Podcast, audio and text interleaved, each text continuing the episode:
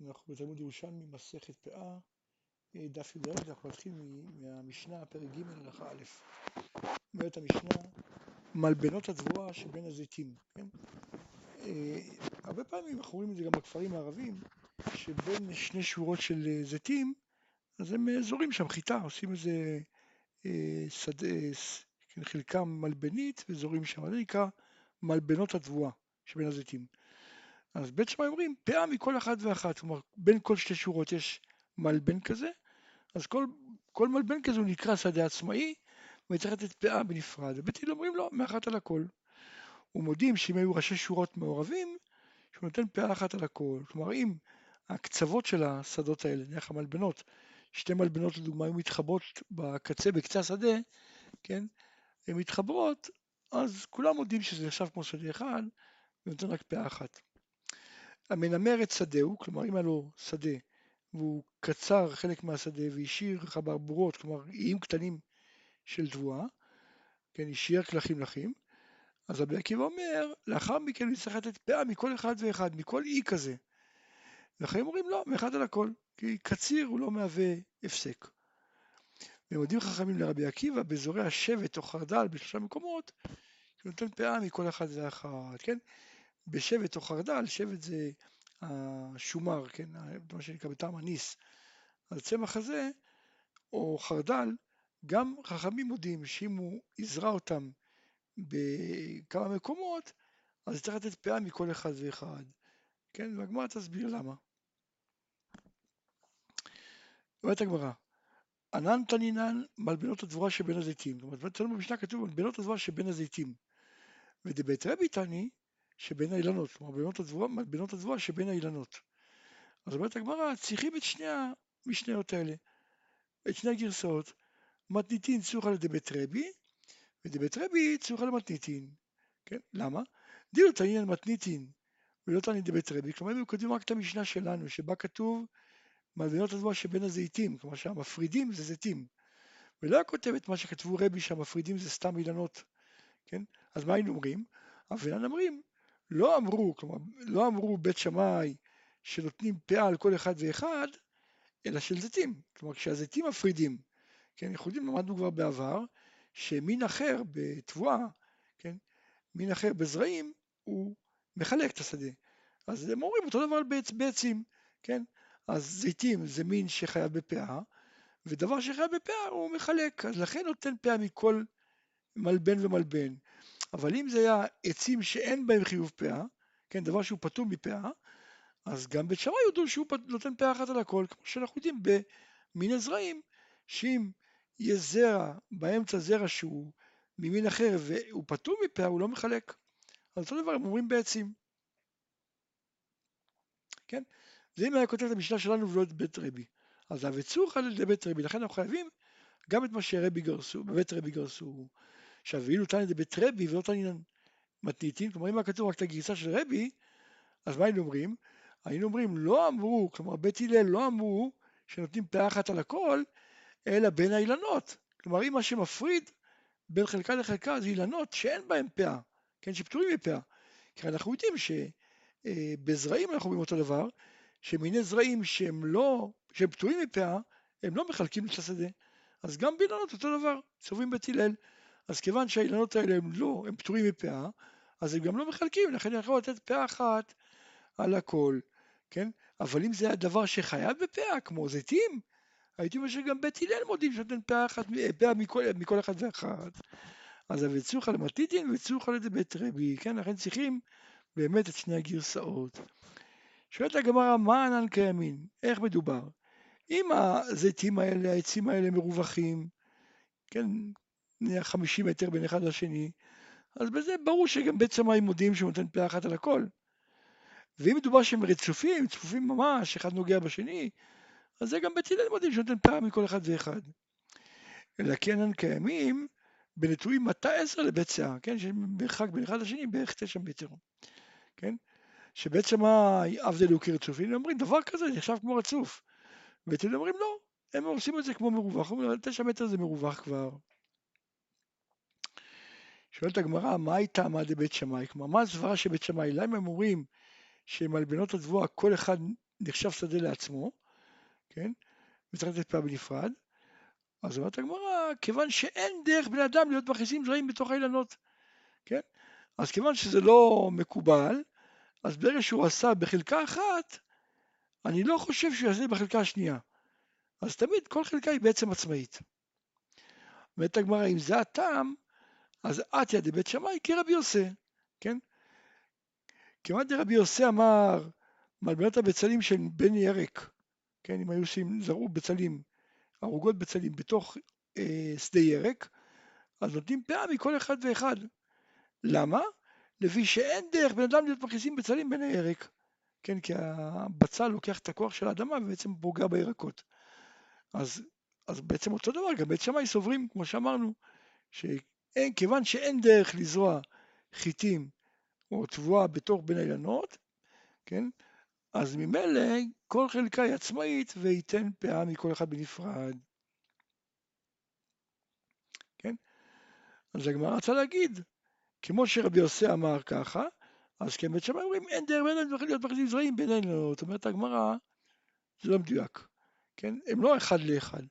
מסתברא דבית שמאי יודו לרבי יוסי, אבל רבי יהודה, רבי יוסי לא יודע לבית שמאי, לא בהכרח שהוא יודע לבית שמאי, כן? בית שמאי יודו לרבי יוסי, לפי שאין דרך בן אדם להיות מכניסים בצלים בערק, זה כולם מסכימים, שלא מקובל, אנשים לא רגילים לתת, לזרוע בצלים בין הירקות, כי הבצל מכחיש את הירק. אבל רבי יוסי לא בהכרח יודע לבית שמאי, כן? כי אנחנו הרי רואים שבני אדם כן מכניסים זרעים בין האילנות, רק לא כולם. אז אולי במקרה כזה רבי יוסי אומר שהכל נחשב שדה אחד.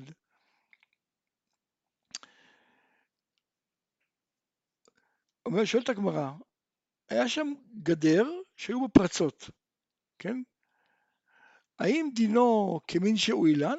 הרי באילן אמרנו כאן שאם המרחק ביניהם הוא פחות מתשע מטר, כלומר פחות ממרחק אה, שזורים, שנוטים עצר עצים לבית שאה, אז כולם מודים שזה נחשב רציף, כן?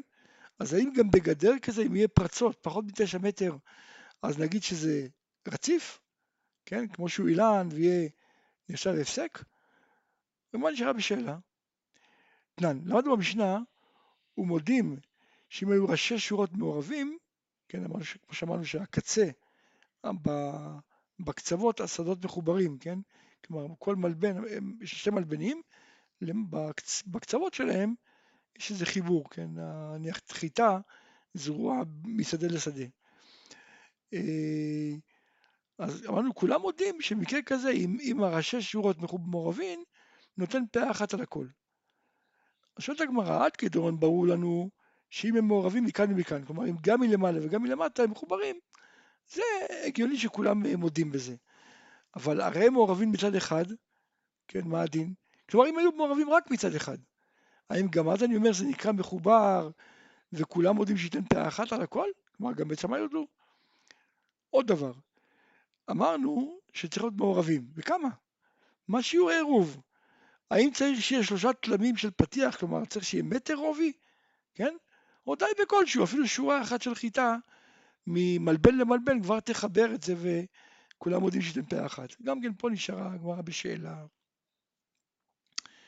תנן, למדנו במשנה, המנמר את שדהו ושיער כלכים לחים, רבי עקיבא אומר פאה מכל אחד ואחד, ואחרים אומרים ואחד על הכל. שואלת הגמרא, מה זה מנמר? מה עם מנמר? הגמרא כעדן נימא, כמו נמר, יש לו הרי חברבורות, כן? אז זה כמו איים, ככה גם בשדה כשהוא קוצר, הוא משאיר איים איים, כן? חלקות קטנות שלא קצורות, כן? ומסביבם הכל קצור.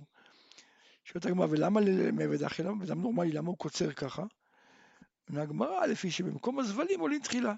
כלומר, פעמים שהאדם מזבל ונופל באיזה מקום אחד יותר זבל, ושם זה גודל יותר מהר. אז זה מפשיל יותר מהר.